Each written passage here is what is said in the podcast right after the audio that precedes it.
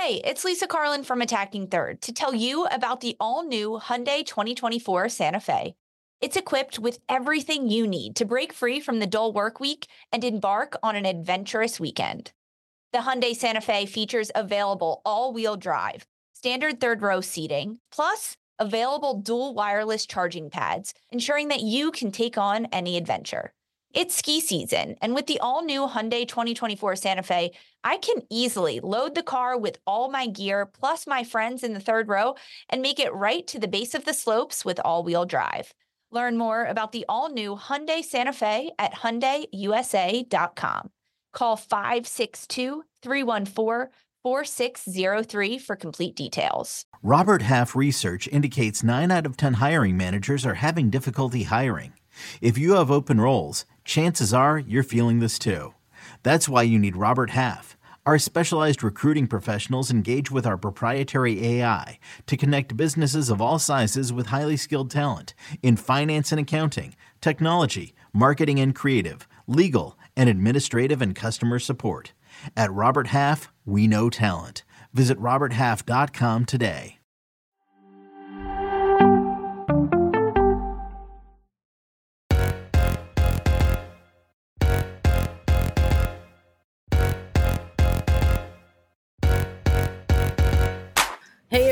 Welcome into Attacking Third, a CBS Sports Soccer podcast. I'm Sandra Herrera, lead NWSL writer for CBS Sports.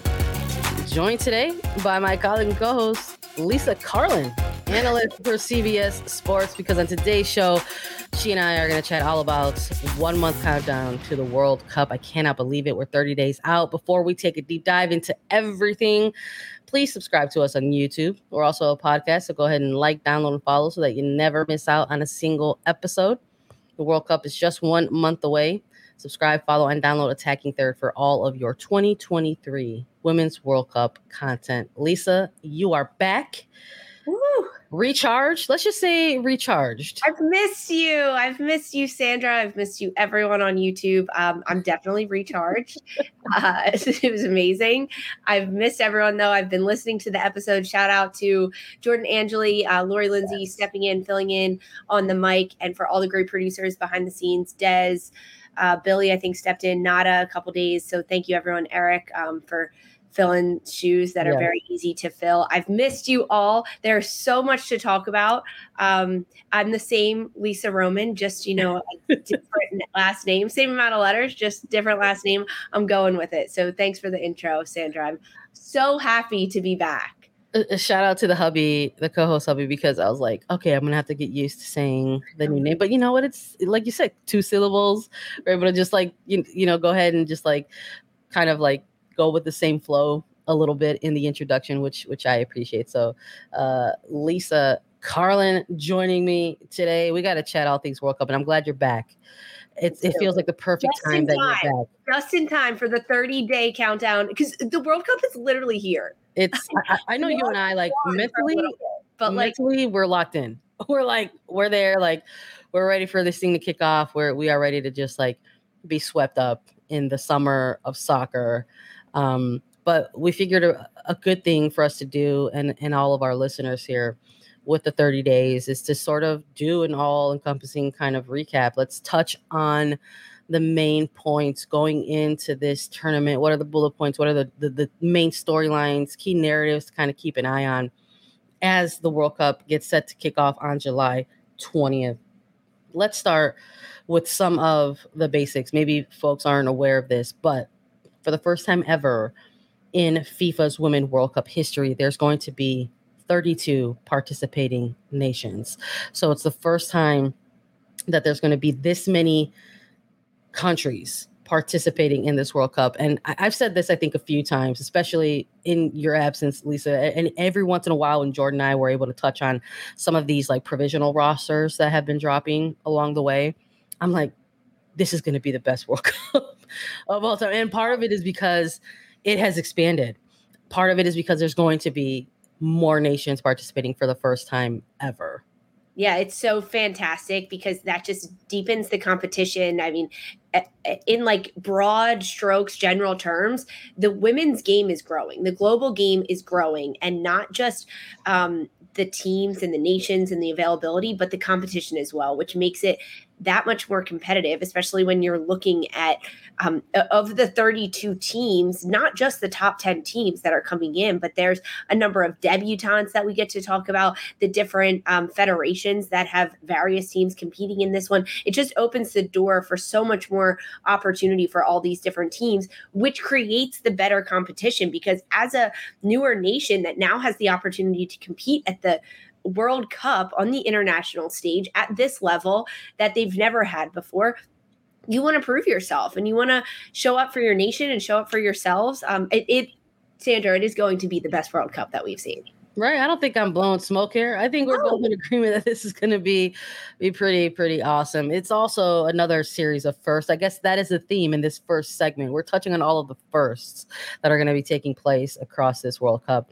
Uh, this is the first time that a World Cup is going to be held a in the summit, southern hemisphere and across two countries. Australia and New Zealand are co-hosts for this upcoming World Cup. There are officially 10 venues across both New Zealand and Australia, six in Australia, and four within New Zealand, which is, I, I like that. It's pretty even, I think, when you're mm-hmm. looking at kind of how a, a dual co-host kind of country is, is, doing things. I know we've got a men's World Cup also on the horizon as well in 2026 across, across, three nations, and it's not it's not as even. You know, I got to say it's not as even. There's there's only a certain amount of host countries in Canada and in Mexico, and the bulk of them are throughout the United States. So it's cool within this actual World Cup to see the 10 venues kind of split mostly even between these two nations. And the opening ceremonies, of course, are going to kick off on July 20th.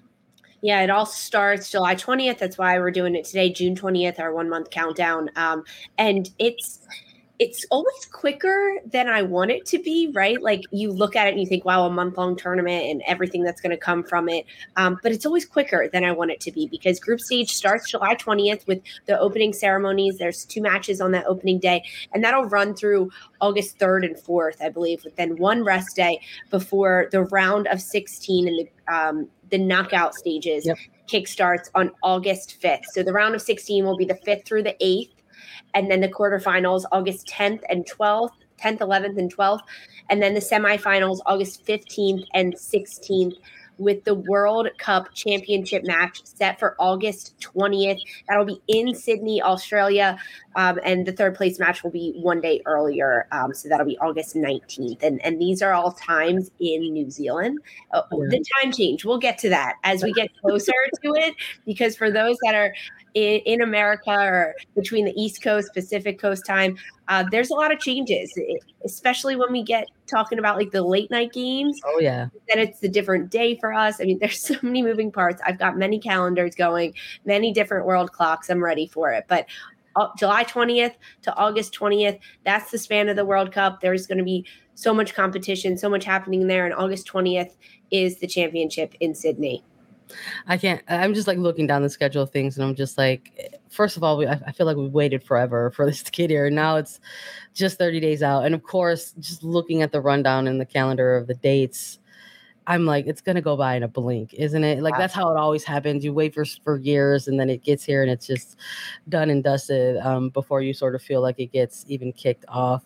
But even looking at the rundown of, of those knockout rounds and how things are going to kick off on July 20th this being hosted in Australia and New Zealand, Southern Hemisphere, we're talking about how it's the first time out there.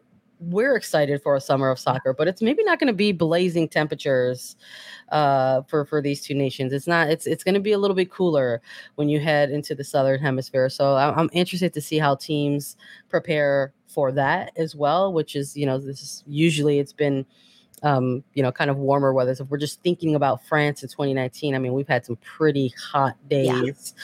that we were watching players competing during uh, their days in, in Europe there. So I'm, I'm curious to see how um, some of the flora and fauna might affect some some game trainings or preparations um, you know ahead of uh, the tournament as the group stage gets ready to kick off let's talk a little bit about teams who who might um, make some noise and who are going to participate you know in this world cup we're talking about 32 nations for the first time and of course within that that also means there's the opportunity for more debutantes we've got eight in this upcoming World Cup. Haiti, Morocco, Panama, Philippines, Vietnam, Portugal, Ireland, and Zambia are the eight debutant nations uh, that are going to be participating in this upcoming World Cup.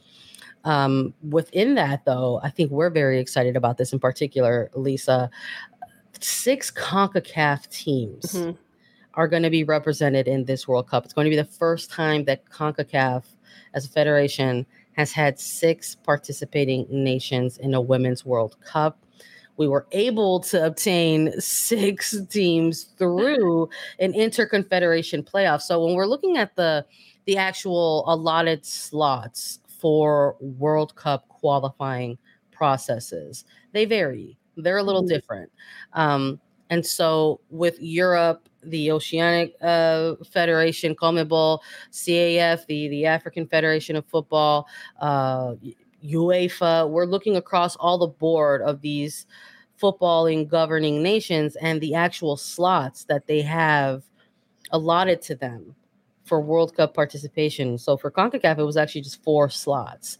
But yeah. through the Interconfederation Playoff Tournament, there's three additional slots. And that is where we had Haiti and Panama clinch their spots for the world. And, and, that's the beauty of having 32 teams in the entire tournament, right? Because um, the, you have all of the different federation play-in tournaments in CONCACAF. It was the W Championship that took place last summer that had the qualifying um, spots open up for four of the teams, and that's what happened there. But then because the tournament has expanded to 32 teams, they opened up this inter-confederation play-in tournament, um, which opened up two more spots, and CONCACAF able to grab two more of those spots with the six teams max allowed for this World Cup is pretty freaking cool, Sandra. Like this is pretty cool because eh, eh, we talked about it so much that with with many of these different debutantes coming in, and even you look at teams in CONCACAF specifically, like Jamaica, that have been to a World Cup before in 2019,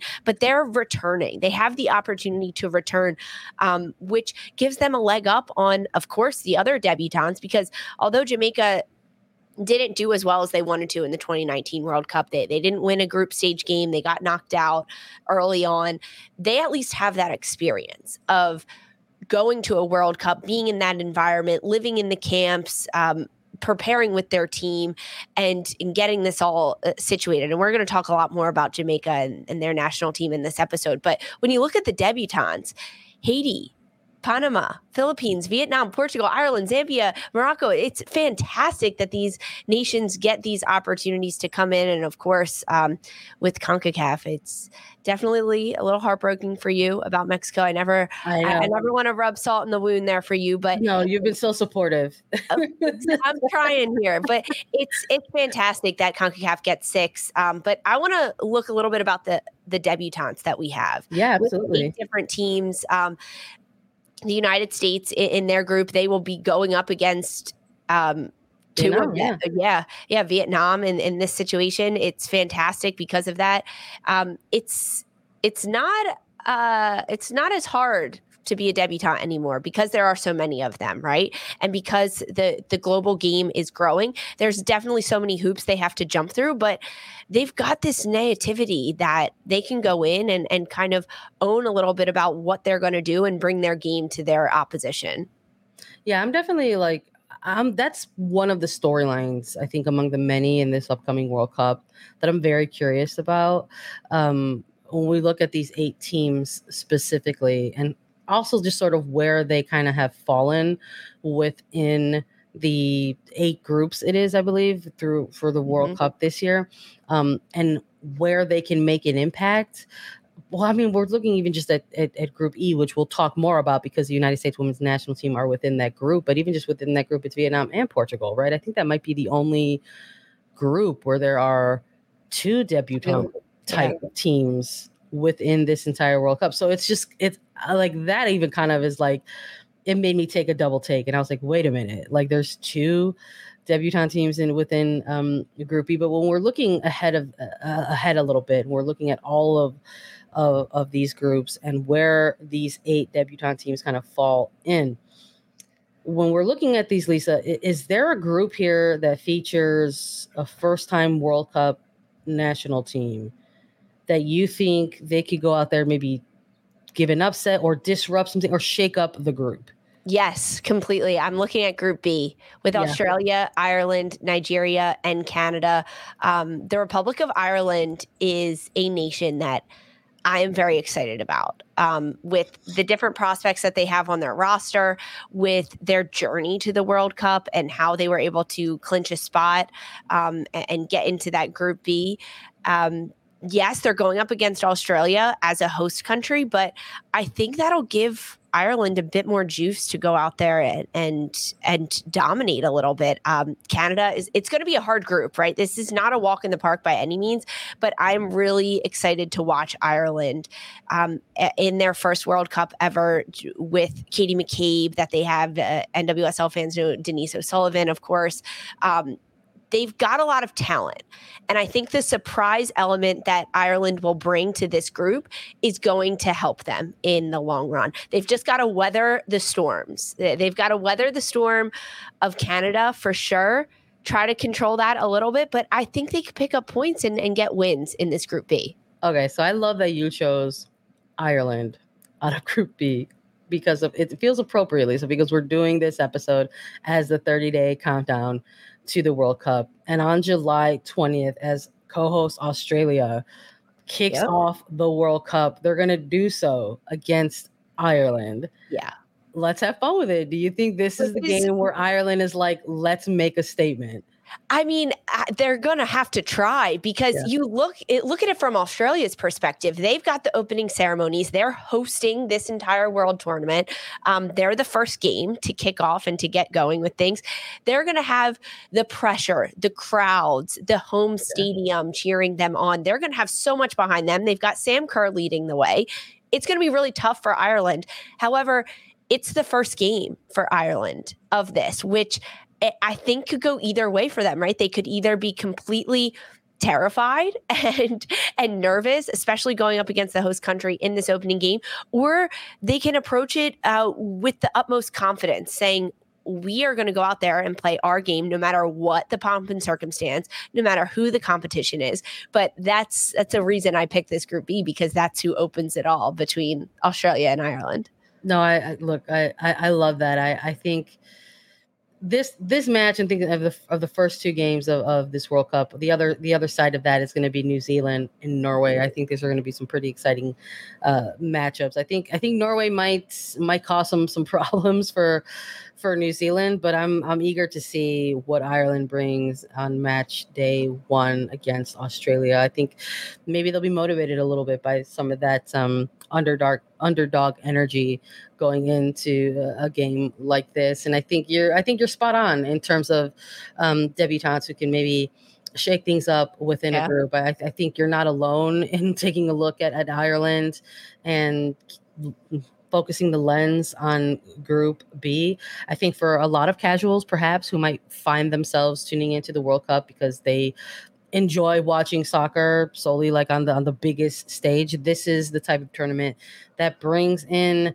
not even those casuals just those kind of like very non-typical type of mm-hmm. soccer viewers the type of of sports fan that really just enjoys a big event there are those types of sports fans that exist and I think some of these things with these storylines that we're touching on are ones that um, they may not be privy to. And so when you look at a host team, you're like, oh yeah, like the host team is probably going to run away with this though. Right. But I, th- you know, we just got to look in April at Ireland against the United States, and we know how tough they can play against opposition. There's something about um, kind of having a little bit of that underdog energy and kind of making sure that you have your strong game to go right. against m- who might be considered the favorites within the group.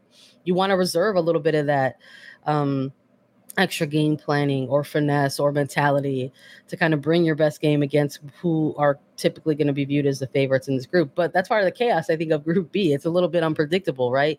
I think maybe you take a look at Australia and say they're the hosts. Of course, they're the favorites. But what about Canada, our CONCACAF no. siblings who are going to compete in this same group. Olympic champions, the gold coming medalist. in here as the gold yeah. medalist. Yeah, exactly. So there's a lot of excitement within within each uh, of these of these groups. I know Group E has the two debutantes, and we'll talk more about USA within that, but Vietnam and Portugal as well. Uh, looking at those two teams, I think one of one of these two teams, if you got two debutantes, one of them is going to cause a shakeup. Yeah, I in, agree. In, in, the group. Like that's just I think full stop. I think there's yeah. there's a, literally a 50-50 chance or 25% chance that a that a debutant within group E is going to kind of give a, a, little bit of an upset result or maybe like i said shake up the group. So i'm very curious as to what portugal is going to to bring into this into this world cup um, as it's their first. Uh, we saw in that interconfederation playoff what it meant to them to kind of go ahead and and, and reach this level and reach this moment for their national team and their federation. Um, and i'm I'm excited about some of the the players that they've got on their roster. I'm I'm looking forward to to seeing the the play again of, of Silva, someone who played with in NWSL for a brief period of time, and we know what um, she can bring to the pitch. So I'm I'm definitely looking at the two debutantes in, in Group E as as well because I feel like with our lens on the U.S. team, we'll get a closer look at these two teams specifically heading into the group stage. But since we're already touching on it, let's take a quick break and we'll focus a little bit more on Group E and the United States and how they will go up against opposition kicking off on July 21st. Stick with us. Okay, picture this. It's Friday afternoon when a thought hits you. I can spend another weekend doing the same old whatever, or I can hop into my all new Hyundai Santa Fe and hit the road.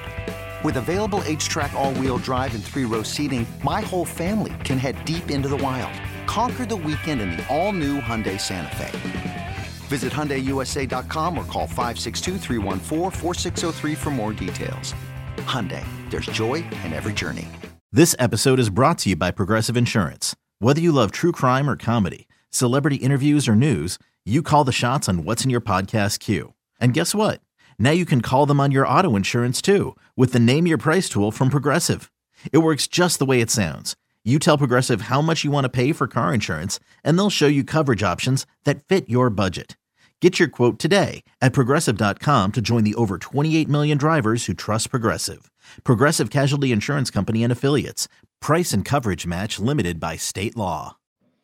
All right, let's keep it right here in Group E because we need to talk about the top United States women's national team storylines ahead of the World Cup. In case you missed it, the World Cup draw took place several months ago, and the United States were drawn into Group E. And we knew initially that they were going to play alongside Vietnam and alongside the Netherlands.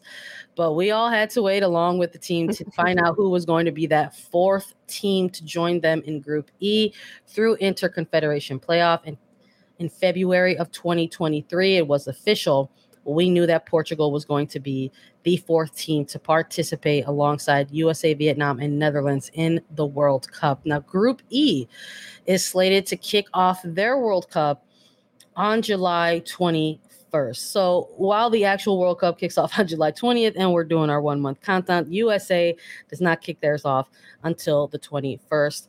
If you are local and stateside and looking for the schedule, USA will kick off their World Cup against Vietnam on Friday, July 21st at 9 p.m. Eastern. So we're starting off with some respectable timelines here, Lisa, to watch uh, the USA begin their World Cup defense, really. Yeah, it, it really kicks off early for them um, with how it, it, all kind of breaks down. Uh, we do have the situation for you in the US, as Sandra talked about, because the time zones and everything is a little creepy. But if you're on the East Coast, it, it's not that bad for you because to start it all off, it's, it's only a 9 p.m. kickoff. Um, but looking at the locations of Group E and, and the group stage games where they'll be playing, the United States doesn't have that much travel. They're all in New Zealand. So, yes, yes, there's travel, but they don't have to be going to Australia throughout the group stage. They kick it off with Vietnam against the debutantes uh, July 21st at 9 p.m. That game is in Auckland, uh, where the United States has already played in November at the end of 2022, the U.S. went to Auckland and they played a game, and they also played in Wellington. So, Vlatko Andonovski and, and U.S. Soccer taking a look at the travel for the group stages and saying, okay, let's let's manipulate this a little bit and and set ourselves up for success by going and doing this. You remember the U.S. played two friendlies. Um, in New Zealand in November, and they played in these two stadiums to get everything squared away. So it starts with Vietnam. Then they've got World Cup international rivals, the Netherlands on July 26th. That game also at nine o'clock Eastern, 9 p.m. Um, and then Portugal to close out the group stage, another debutante that the U.S. will be going up against on August 1st. That's a 3 a.m. kickoff if you're on the East Coast, but it's back in Auckland. Um, so they're playing at the same stadium twice, at least throughout the group stages. There's definitely travel, but when you look across the group stage rounds, at, all the different nations, all the different teams, the U.S. doesn't have it that bad with their travel that they're doing, the competition. Um, it's a pretty good draw. And we talked about this when the draw happened several months ago that uh, it could be a lot worse for the United States. Yeah, that was a key. I think that was a key point in our takeaway. Even even when we didn't have the knowledge of who that fourth team was going to be at the time.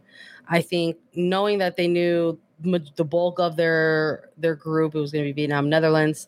Uh, you have a team that you're not super f- familiar with in Vietnam because they're debutantes. You have another team uh, out of Europe, a top ten ranked team uh, that you are pretty pretty familiar with at this point if you're a member of the national team program in the U.S. So uh, I think having Portugal kind of come later on in February as they clinch their spot. That's another, I think, thing that you get to prepare for in terms of unknown variables. Mm-hmm. Right, this isn't mm-hmm. a team that they haven't typically played against before in in the past.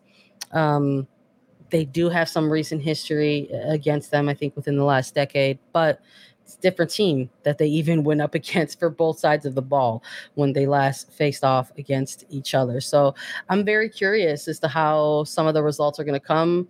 Uh, yeah. Uh, for the United States in in this group match, but I'm with you 100% in that getting drawn into Group E it is a little bit of a benefit and that the travel is all contained within one specific place. That's not the case for every group no, and every nation. Not. It's there's not. Gonna, there's going to be some some travel on the legs for some other groups, especially those who have to to fly in, in different uh, venues throughout Australia specifically. So to to go from you know Auckland to Wellington and back to Auckland um, I think is going to be a little bit of a benefit to, to the United States.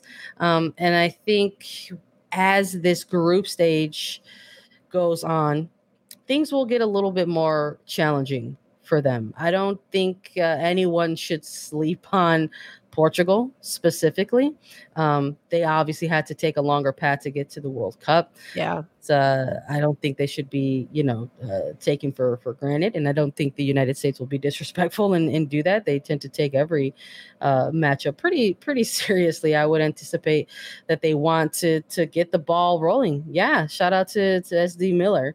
Yeah, uh, pe- people in the chat are definitely echoing echoing what you're saying that they they can't take anyone for granted. A lot of people saying that they don't think they will. No, um, no. but it, teams are getting better, and there's a lot yeah. of competition out there, and it, you cannot sleep on anyone. And I think as the United States, I think part of their game planning is that they are of the understanding that they know that when they take the pitch, they're going to be the reigning champs, right? They are they are the reigning 2019 World Cup champions, back to back in 2015.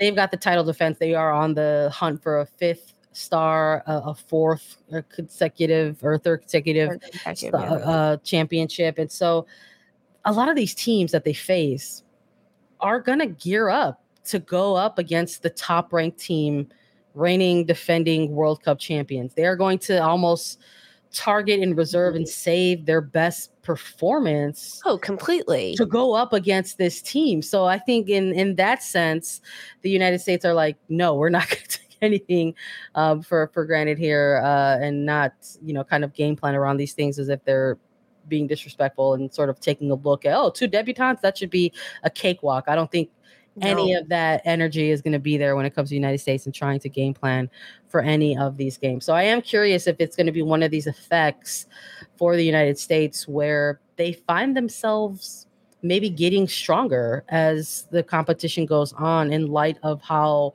their matchups line up. So you've got Vietnam to start, Netherlands in that second group match, and then to close things out in the group stage, it's Portugal. And depending on what is on the line, for Portugal in that final match day, I mean, that could be a tense game. I think it would be really intense. Yeah, because when you look at Portugal and, and their schedule, they will have already have played Vietnam and the Netherlands, of course, heading into it. And and I think um, the head to head matchup between Vietnam and Portugal is going to be really interesting uh, because it, whoever, whichever debutante wins that match, I think they're going to have just that much more confidence going up against the Netherlands, going up against the United States. But you're exactly right. The fact that the U.S. ends on ends their group stage game August 1st against the debutante Portugal. Um, a Portugal side that I think could cause them a lot of trouble. I mean, as we talked about, they had a bit of a longer path to get to the World Cup, but more competition is sometimes beneficial for these teams going into it because they've played more international games um, that that mattered and that took it to the end and that they could do that. They could go to penalty kicks at the end of their interconfederation yeah. game and stick it out, grind till the very end, pick up a win. Um, it's going to be trouble for the U.S. There's definitely not a cakewalk at all in this Group B match. It could be a lot harder than it's laid out to be for the United States, but the fact that they have to end it on Portugal is is all going to come down to how the first two games went for the United States perspective and for Portugal as well. Because if they have a chance to squeeze out a point, I could think we could see a very different game at the end of that group stage match if if Portugal just needs a draw, right, or, or goal differential yeah. situation um, to break through and get out of the group. No, absolutely. I'm I'm with you there 100%. I, I did want to get your perspective on on some other things before we pivot to our, our final segment of the episode. While you were gone, some more injury news came along the way for the United States. And this is just not a headline that you want to see before the World Cup, but it's also a headline that's not unfamiliar for a lot of national team programs heading into this summer's tournament. I would argue that it's a familiar headline for even some of the top 10 teams going in to this tournament. And for the United States, it's injuries to significant players. So we've in the past already have, um, you know, reacted to Catarina Macario and her withdrawal from contention. Just the timeline just wasn't there for the return from her ACL. We've reacted to to Sam Mewis. This is a player that uh, was removed from contention as well because needed to just uh, really focus on her her injury and returning to form. Mallory Swanson suffered that torn patella in the April international window against Ireland. We reacted to that as well. But the recent news of Becky Sauerbrunn and her unavailability for this upcoming World Cup. I just wanted to get your reaction to it as well, because you weren't here with us, unfortunately, to, to kind of talk about all that. You were out and on your honeymoon, get, you know, going getting married, and I was like, Elisa, I was I just needed to like know what your reaction was and to, to sort of just give you a chance to to say your piece on it. What do you yeah. what do you think of of the U.S. not having their their team captain going into into this World Cup. To echo the great Becky Sauerbrunn, heartbroken isn't even the half of it. Um, to, to quote her on that one, because this is truly devastating for the team for the United States for Vlatko Andonovski. I think it's a big missing piece for him. Of course, for for Becky herself, for fans, for media covering it. Um, truly devastating to hear and to see this. And I think the way, it, in reflection of it, right? Of course, this news broke a couple days ago, um, but in reflection of how it happened and how it, it, came down to it, it sounded like Becky was trying to get there. No matter her injury, no matter what was happening, she did play a couple minutes with the Portland Thorns in the NWSL. She got back into it and then she missed another game. Um, so it looked like she was looking to get back from this yeah. leg injury and, and make herself available for the World Cup, which is very different than how Catarina Macario announced it. She kind of took herself out of the situation um, several weeks ago, saying, I, am not on the road to recovery where I want to be. Uh, but for Becky, it sounded like she was looking to get there. She was looking to build up minutes with her club team to get back on the pitch so she could be at least on the flight to the southern hemisphere at least there in some capacity maybe it's not playing 90 minutes for her team but that ultimately the the pros and cons of taking a player of that veteran status and ability who has been to two World Cups, who has 200 plus caps with the national team, their starting center back, their captain, their players captain as well.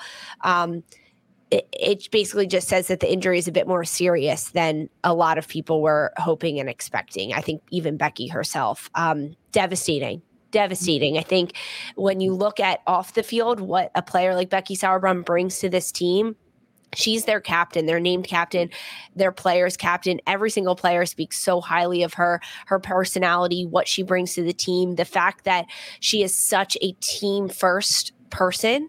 Um, it, it, never has to do with herself. It, it is always about what the team needs, how the team can win, how the team can be better. That's what has dubbed her captain. And that's what has allowed her to have such a long career at the international level. It's going to be a bit of a challenge. I think that there needs to be other veterans that step up and maybe take on that role that Becky had, which it's impossible shoes to fill.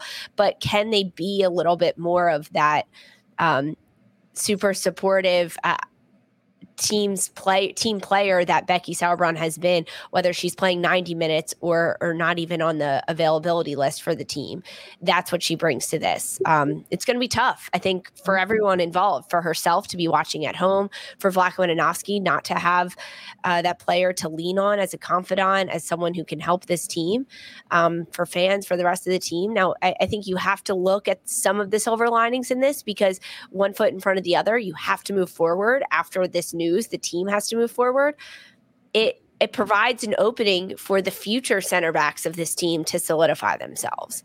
It provides an opportunity for maybe a player that was on the bubble of this roster in the in the back line to push their way through and get onto this roster. And it's the next man up mentality. I think we're going to see a lot more of Alana Cook and Naomi Girma now than we would have if, if Becky Sauerbrunn was there.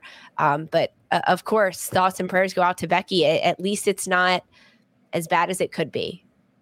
That's yeah, it was it was tough to see. You know, yeah. she's been navigating that foot injury, and then we yeah. saw her get some um, minutes in a later game in in June here for Portland Thorns. Wasn't a lot of minutes, um, but perhaps it was something just to see sort of where she was at and how she can, you know, handle some some game minutes um, with this eventual roster yeah. to be named. I mean, it's coming very, very soon.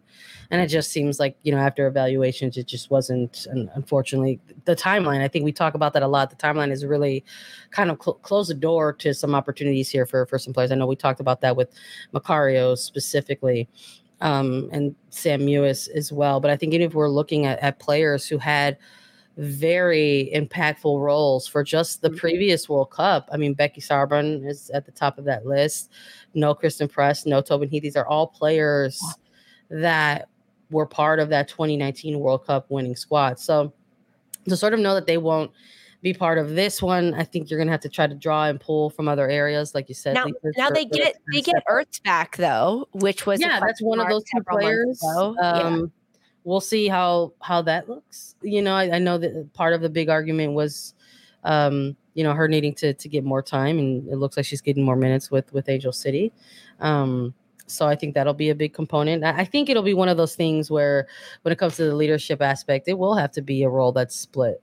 You yeah. know, I think it's going to have to be across a number of players to try to fill the kind of morale that, um, you know, the Becky Sauerbrunn would bring for for the team. So it'll be interesting to see how they continue to to navigate that moving forward. But um, no. it's uh, uh I think I started by this by saying that it's not an unfamiliar scenario right, for, for a lot of teams going into this World Cup.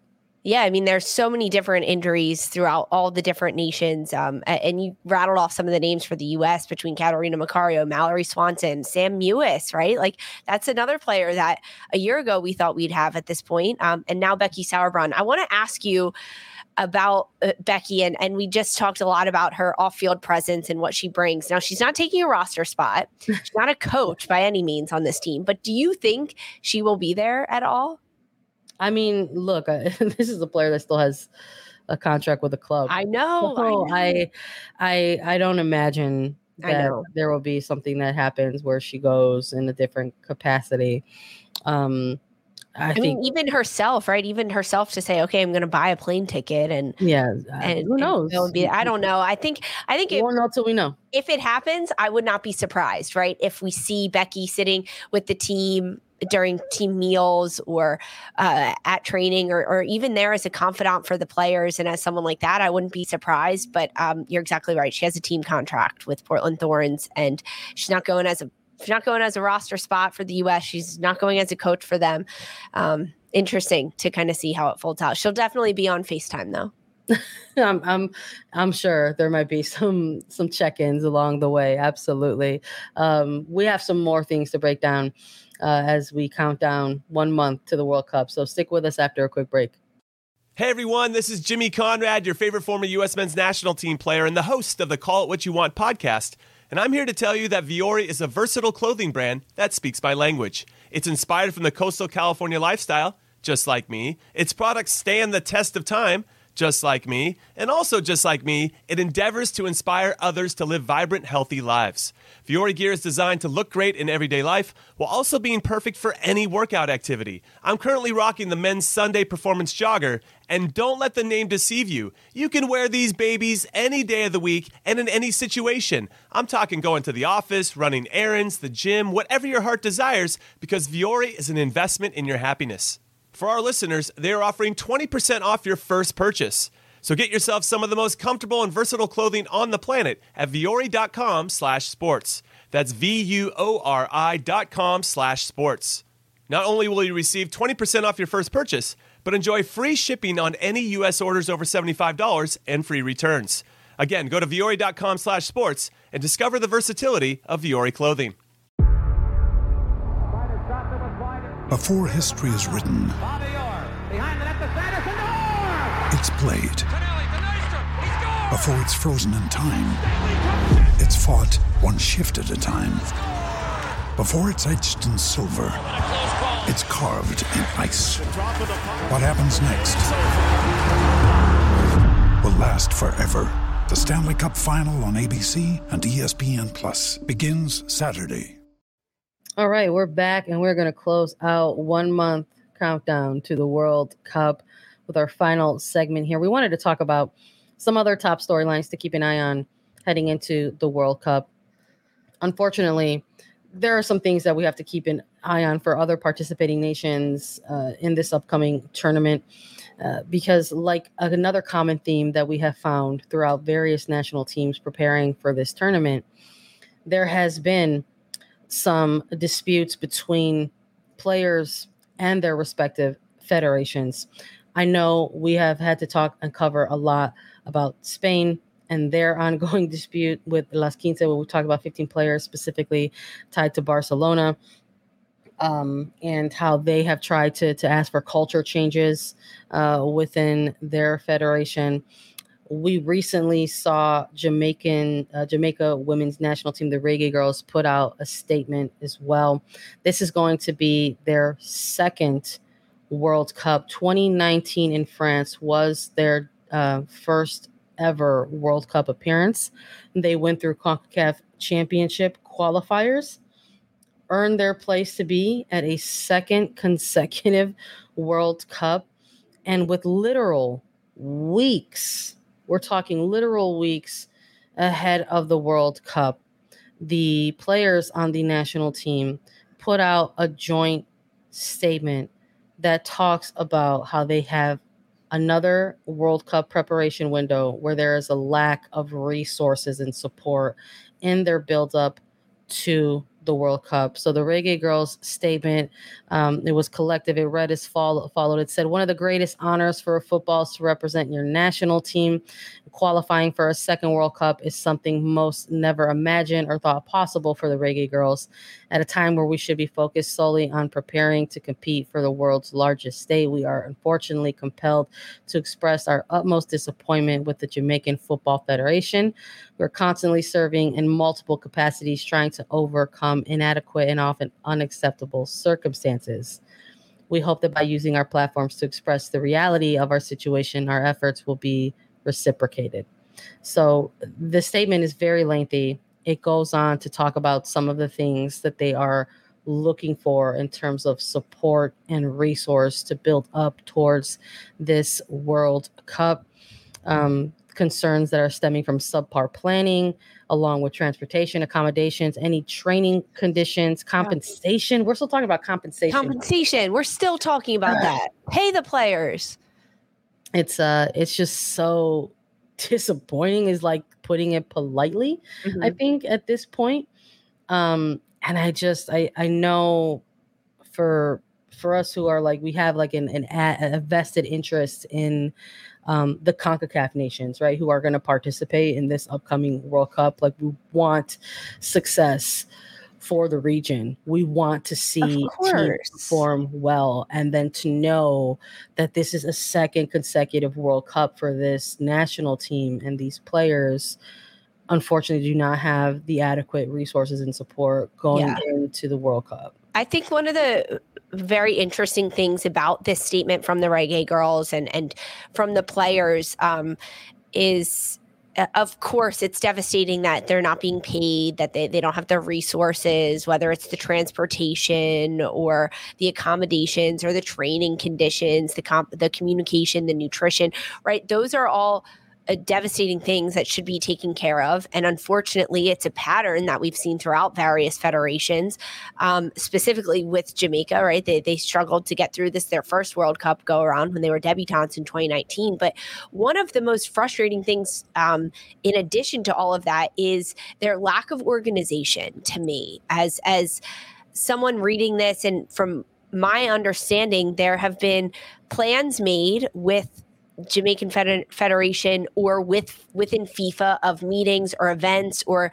um, things that these players needed to be part of that they weren't aware of. The players for Jamaica were not aware of, so they couldn't attend it, or they had a day or two to prepare and get there. And when you look across the Jamaican women's national team roster, of course, there are a lot of professionals. You look at Cheyna Matthews, who's in the NWSL, or of course, Khadija Bunny Shaw, who who's playing in Europe, um, one of the, the world's best, Jamaica's best goal scorer, men's or women's there's also so many collegiate players that are on this team. They, they they dig a lot into the collegiate game for their national their senior national team.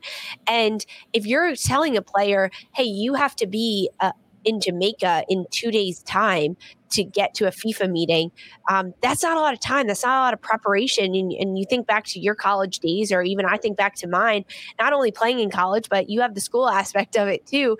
And now all of a sudden, you've got to figure out how to get yourself to Jamaica in a day or two so you can be there for these FIFA meetings.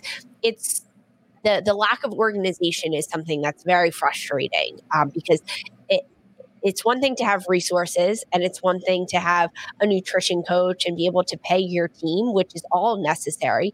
But they don't even have someone that can organize it all and say, okay, we need the players in camp on Saturday. So we should probably tell them before Thursday or Friday comes around. And that's that's pretty frustrating as a player to see that and as someone covering it in the media to see that now. Yeah, I'm with you. I couldn't I couldn't believe like when I first saw it, I think yeah. it came up on my feed with Cheyna Matthews specifically, but you see that across the roster, across the players, they had all shared it collectively. And it was just, I just, I was just like, here we go again. It was almost like deja vu a, a little bit. And um, Cheyna Matthews also further uh, sharing a GoFundMe that was, yeah, you know, started by one of the players' parents. It's like, of course, like players find themselves in this position to try to make sure that they prepare themselves for what's going to be a grueling tournament. Like the World Cup is so coveted because of the difficulties in obtaining it and winning it. Um, so to to know that they are essentially not getting started on, on the front foot here is is disappointing to, to say the least. And um, hopefully they will get some resources in some capacity. Yes. Soon. And and the other frustrating part of it that was um, very much reiterated throughout the Reggae Girlz statement is that they've done this before. They've been in a World Cup before in 2019 where um, they didn't get wins, they didn't play as they wanted to, and they were hoping that this time around it would be different because they're not debutantes. They've been here before. They've already proven themselves uh, to be a federation, to have a team that they can compete at the world stage because they've been to a World Cup. And now that they've gotten themselves back there, they thought as players, okay, it'll be a little bit better this time around because we've already proven we've done this and that we deserve better. And it's it's falling flat to them. They come out with this statement um, yeah. Eh, just a few days ago, right at, at the end of last week. So we're looking at a month and a half out from the World Cup, and they're talking about how they haven't been prepared. They haven't had enough training. They're they're not in the right headspace to succeed as well as they could be heading into this World Cup. And, and they're in a tough group. Jamaica is going to be in Group F. They're with France, Brazil, and Panama. And yeah. that's an uphill battle that all of these teams have to climb. Um, and Panama being the debutantes in this group, and and Jamaica does have that upper hand over them as, as they've already competed in a World Cup. But I mean, it, it's not going to be easy for them. And the fact that the the tough road is starting a month out from the World Cup within their own federation is tough. It's disappointing for me to like to to sort of see this come out because I would imagine that it's not just Jamaica. I would imagine that there's a number of teams heading into this World Cup um, with perhaps, let's just say, limited support or limited resources from their federation in the build up to such uh, a big event, a big tournament. And it's disappointing in that some of the other things that are involved in this year's tournament, we're talking, we've spent the entire episode talking about some of these top storylines and key narratives to, to kind of follow along. Uh, within this World Cup, and a lot of them were firsts. You know, we're talking about the first this, the first that, and everything else. And something else that I think within this, it kind of makes me sad and in line with some of, of this stuff that we're talking about right now is the fact that the prize money has been elevated yeah. in this tournament. There's a real opportunity here for players to to pick up some significant prize money along the way of this tournament and it grows it grows as you continue to succeed within the tournament and it is deeply unfortunate and devastating and disappointing to know and to hear that some players are not getting the adequate preparations ahead of this tournament to compete for some of that significant elevated bump in prize money. So FIFA has recently said this is just last month that players at the World Cup are going to earn individual fees, individual prize money for the first time. So winning players are actually set to receive $270,000 each. Mm-hmm. And that's if you win the whole thing. But individuals who are starting off in those group stages will earn thirty thousand dollars just for being in the group stage. But as that's you a guaranteed minimum thirty thousand dollars from FIFA to start, right? So then, as you go, if you um, exit out of your group stage and enter into the round of sixteen, that number bumps up. If you enter the the if you advance in the knockout rounds and go to the quarterfinals, the semifinals, right, etc., you are that number is elevated for these players. So to know that Jamaica is to the point where these players feel they need to vocalize this. It's devastating to me um, yeah. um, because you want to be able to celebrate something like this. It's like, wow, it's like FIFA's going to pay out 110 million dollars yeah. in total prize money. That's wow, like look at that, right? But at the same time, you're like, gosh, like, are there players and within who are going to represent federations actually have a shot at obtaining yeah. more than that group that exactly. group level. So it's it's like the double edged sword of of celebrating yeah. 32 teams going to the World Cup, celebrating the six CONCACAF nations, but also um, those some of those nations still having to fight for their quality and what they're worth as players. And and even with the prize money that FIFA is announcing, as you mentioned, 110 million dollars is the total prize money across the 32 teams. In it, there was uh, for FIFA, their average global salary of paid players in a recent study was just fourteen thousand dollars. So now the fact that they're giving thirty thousand dollars as the minimum guarantee, that's nearly double what they thought the global salary was of these players. So the the increase is happening and the money's there. I mean, it's still not comparable to what the men's World Cup is doing, but that's their plan, right? FIFA came out with an announcement saying in 2027 they hope to have the men's prize money and the women's prize money for the World Cup be equal, but it, it's it's very hard to celebrate some of these big moments that FIFA is doing and the celebration of $30,000 as a minimum um, and then $270,000 for the players to the winning team when you read the statements from the reggae girlz and the Jamaican national team saying that they don't have organization. They don't know when their meetings are. They don't know when they should be meeting. They don't have field conditions and training schedules and anything like that. It's it is tough. The game is growing and that's fantastic, but we have to make sure that we raise up the lower bar as well. We can't just keep breaking the ceiling. Someone has to raise the floor as well. And, and that's what Jamaica's trying to do right now. Well, we'll see. Um, yeah, significant increase in the prize money. We'll, we'll, we'll see how teams compete for that, where things lay. Um, we'll have some more to talk about. This was just the 30 day countdown to the World Cup. We wanted to recap everything that we're uh, looking forward to really in this upcoming World Cup. We'll have some more reactions along the way. We're still waiting on a U.S. women's national team roster drop, which is supposed to come very soon. Subscribe and- to Attacking Third on YouTube because as soon as the roster drops, Sandra and I will be going live. We're going to talk about it. We'll we'll break it down. Who made the roster? Who didn't? Surprises.